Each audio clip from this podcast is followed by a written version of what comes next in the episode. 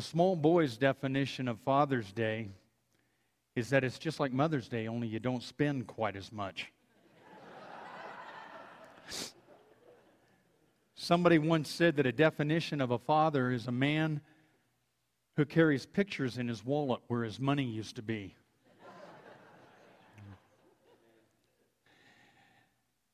One night, a, a wife found her husband standing over their baby's crib. Silently, she watched him as he stood looking down at the sleeping infant.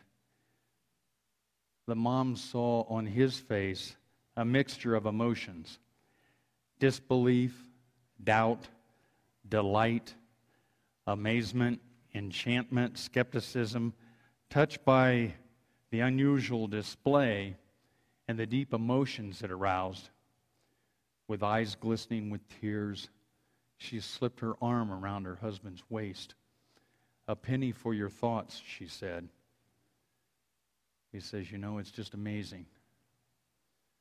I just can't see how anybody can make a crib like that for $46.50. that, that's what we do. That's what we do. We, we analyze everything. We've got everything down to the penny or to the, to the second or to the minute. But for the fathers out here this morning, happy Father's Day. And even more importantly, to you moms who've made us dads, happy Mother's Day.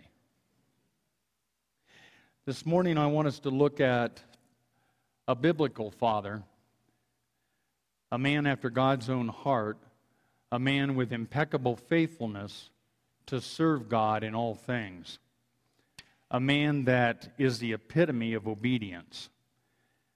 That man's name is Abraham. And God's looking for men like Abraham today.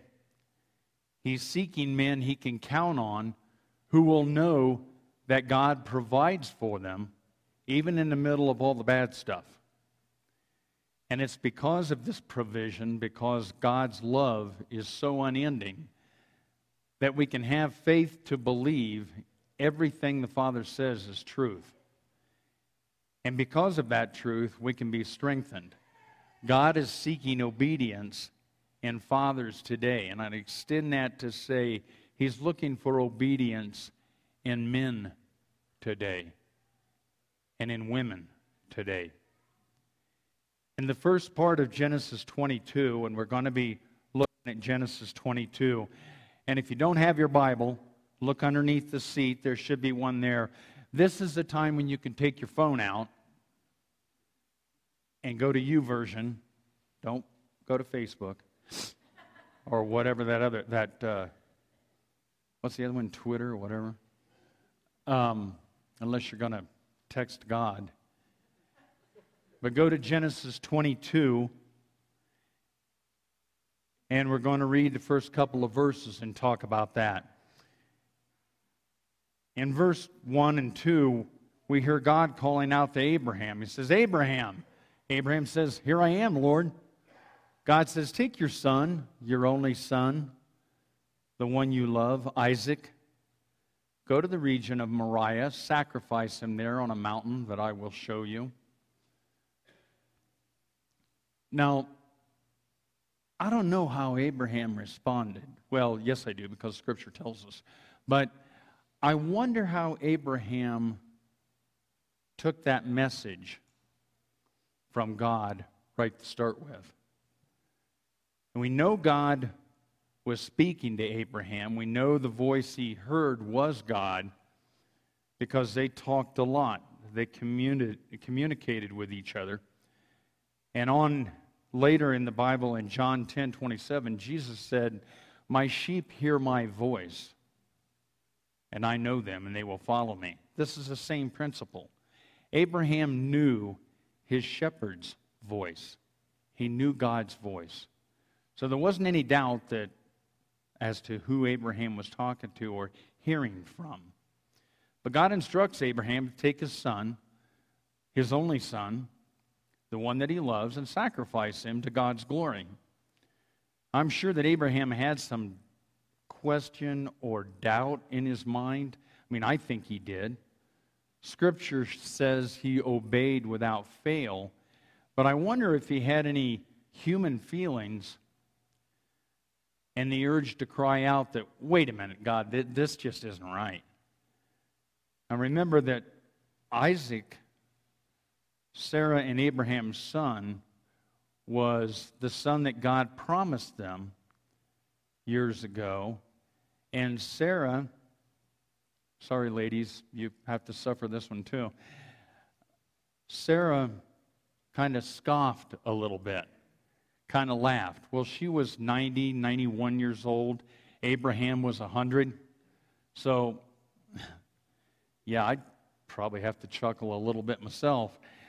But God made them, made them wait another 10 years before Isaac was born. But here he is, the son that God promised to them, and Abraham is being asked to sacrifice him.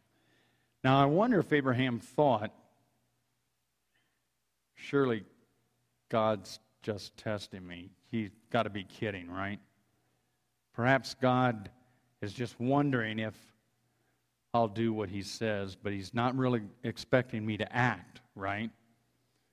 If God's serious about this, maybe he was talking to somebody else. But no, I know God's voice. I know he was talking to me. How about you? You ever hear God's voice? You ever pray? Ask for an answer? knowing that an answer can be yes or no, or wait. You ever hear God's answer and then try to dismiss it? Trying to, as we do as, as men, trying to justify what we think we heard or what we wanted to hear.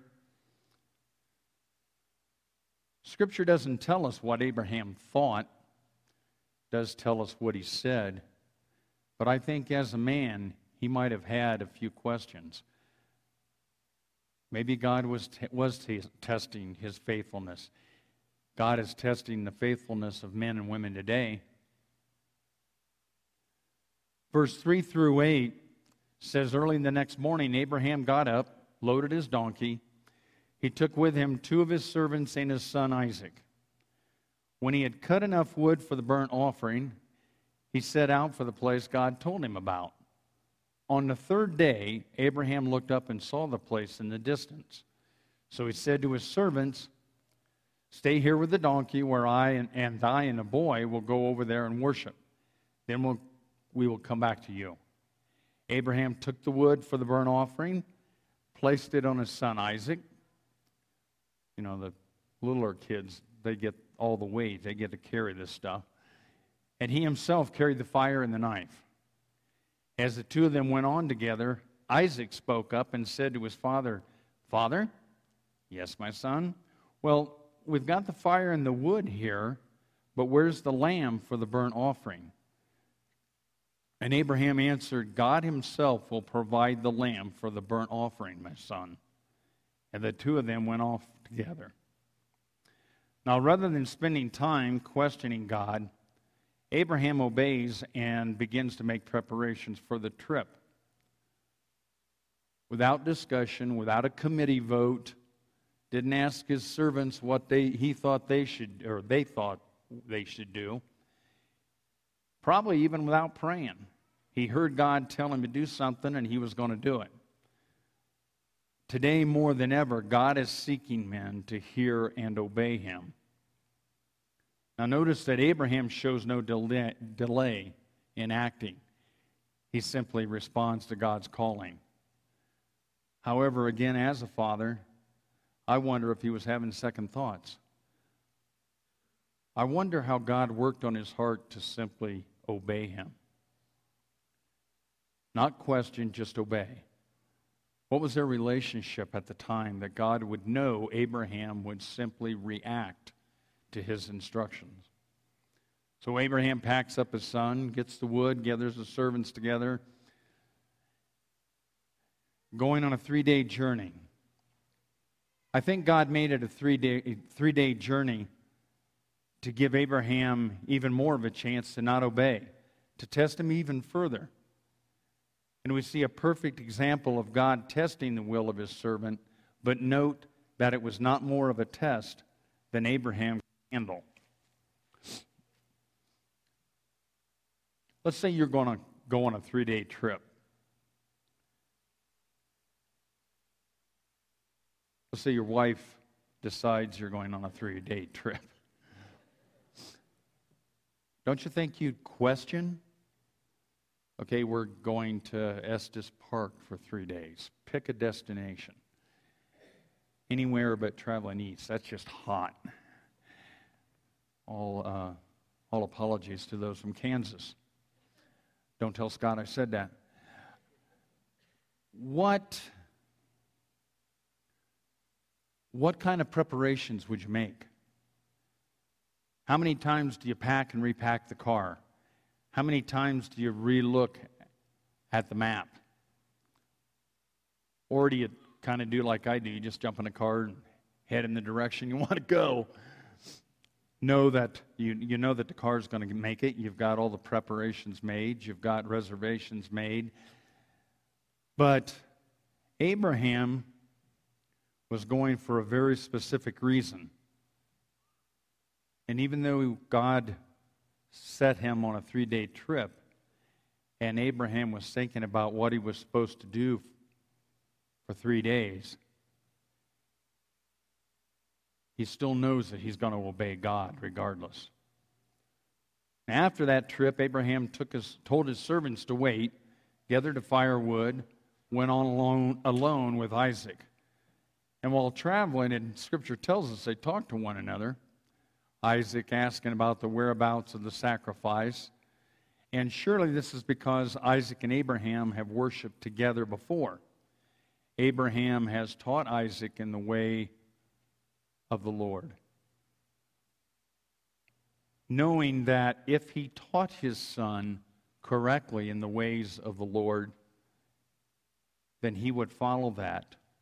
If he was a true example of God's love, and being obedient to God, and he taught his son that, his son would do the same when he grew up. Proverbs 22 6 says, Raise your children in the ways of the Lord, and when they grow older, they will not depart from it.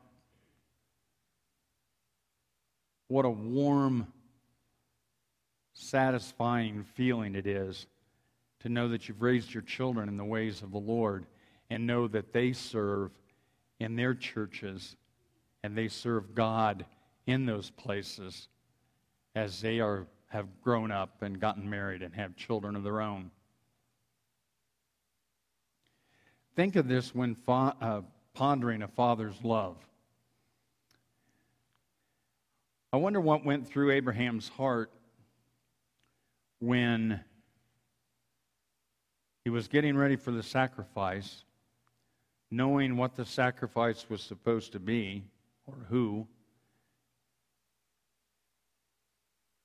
what was he thinking about? What was God thinking about? I wonder if God, knowing all, creating all, as Mac Owen would say, the creator of the cosmos, did he look ahead and think about providing a sacrificial lamb for the entire world in the form of his only son, giving his one son for all of us. I wonder if God looked forward and started thinking about that. Now, God is the faithful Father who always provides. As Abraham told Isaac, God Himself will provide the lamb for the burnt offering, my son. Abraham reassured his son that he should trust in the Lord and allow God to provide and direct his path because God is always faithful. In verse 9 and 10, when they reached the place, Abraham built an altar, arranged the wood on it, laid Isaac on top of the altar. Then he reached out with his hand, took the knife in preparation for the sacrifice. Now, I don't know about you guys, but I know if I was in that position, tears would be running down my face.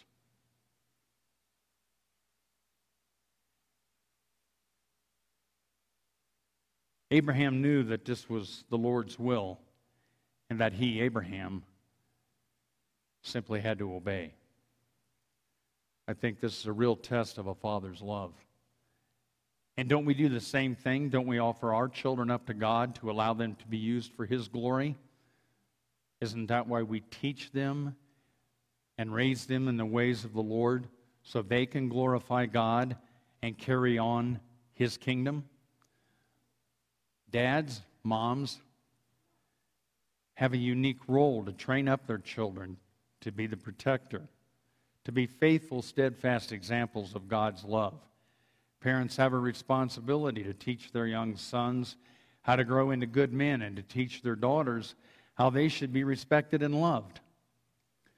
This is God's will for our lives, dads.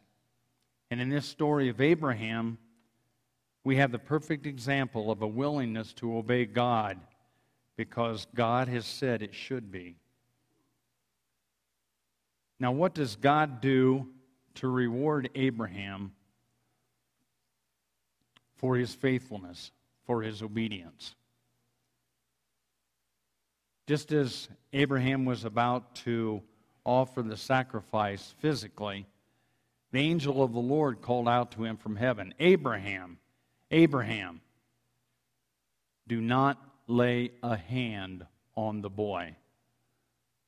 Do not do anything to him.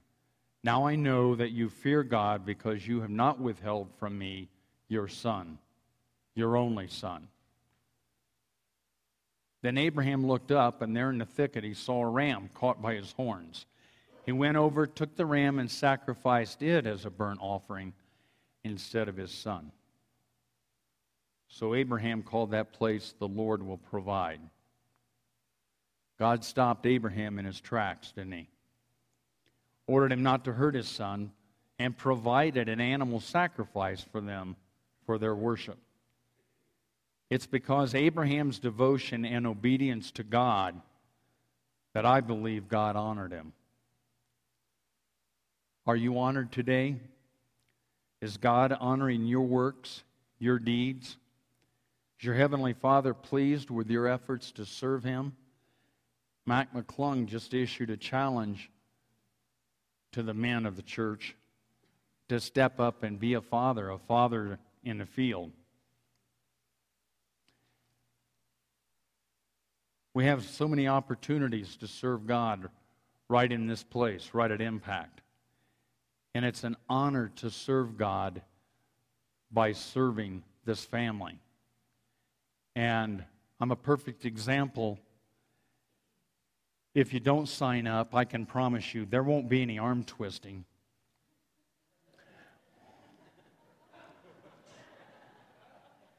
Sometimes it takes a while, that's all right. There will be encouragement. You may get phone calls, but we all have a gift. We all have something the Holy Spirit has put in our hearts and in our minds that we can use to help serve, to extend God's kingdom.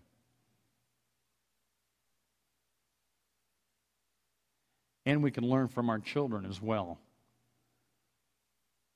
We had the, the communion prayer this morning. That had to make God's heart just jump for joy. There's one final thing I want to share with you.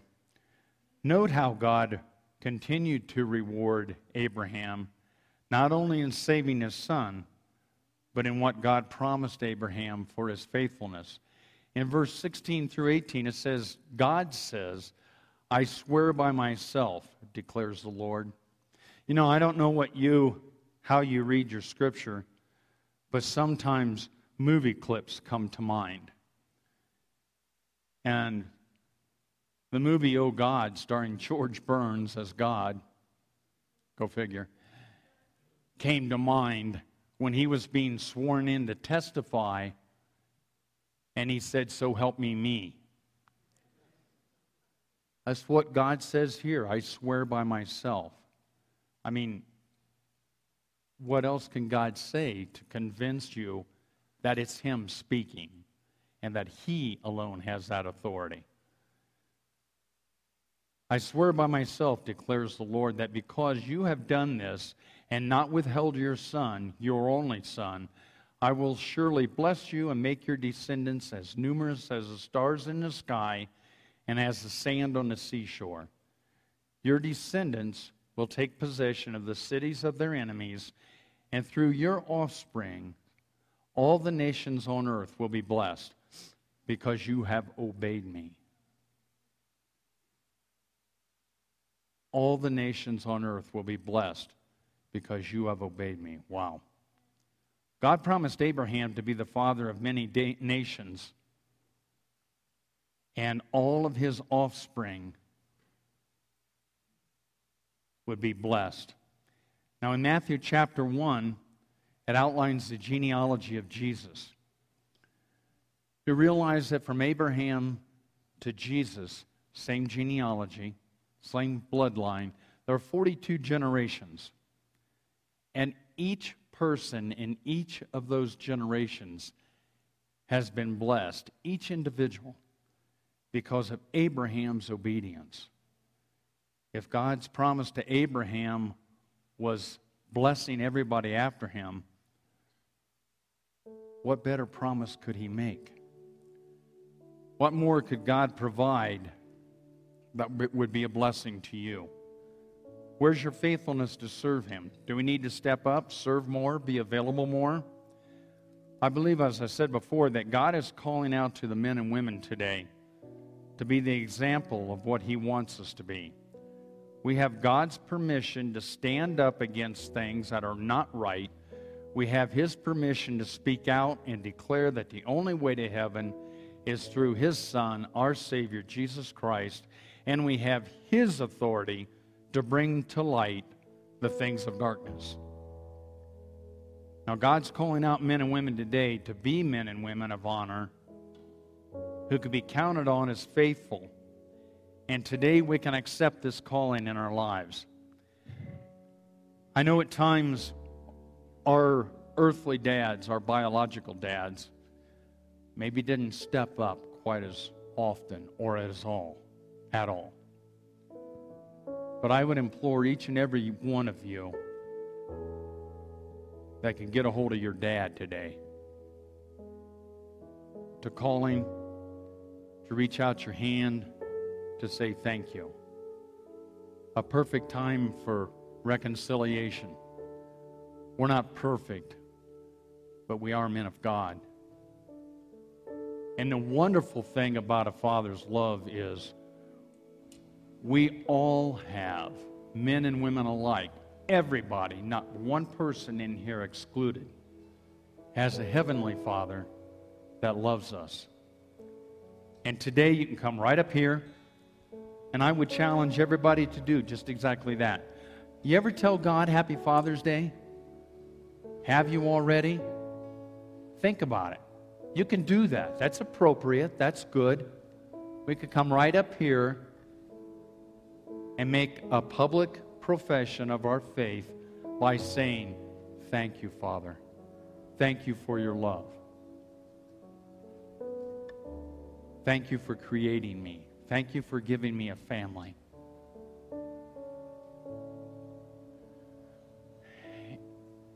My dad died three and a half years ago. Still hurts. And a lot of you may be in the same position.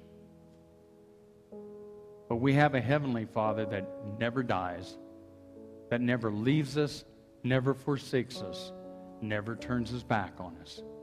He's a good, good Father and He's always there. So I would challenge each and every one of you to come up here today and say thank you. You're not coming to me, you're coming to Him to tell your Heavenly Father, thank you.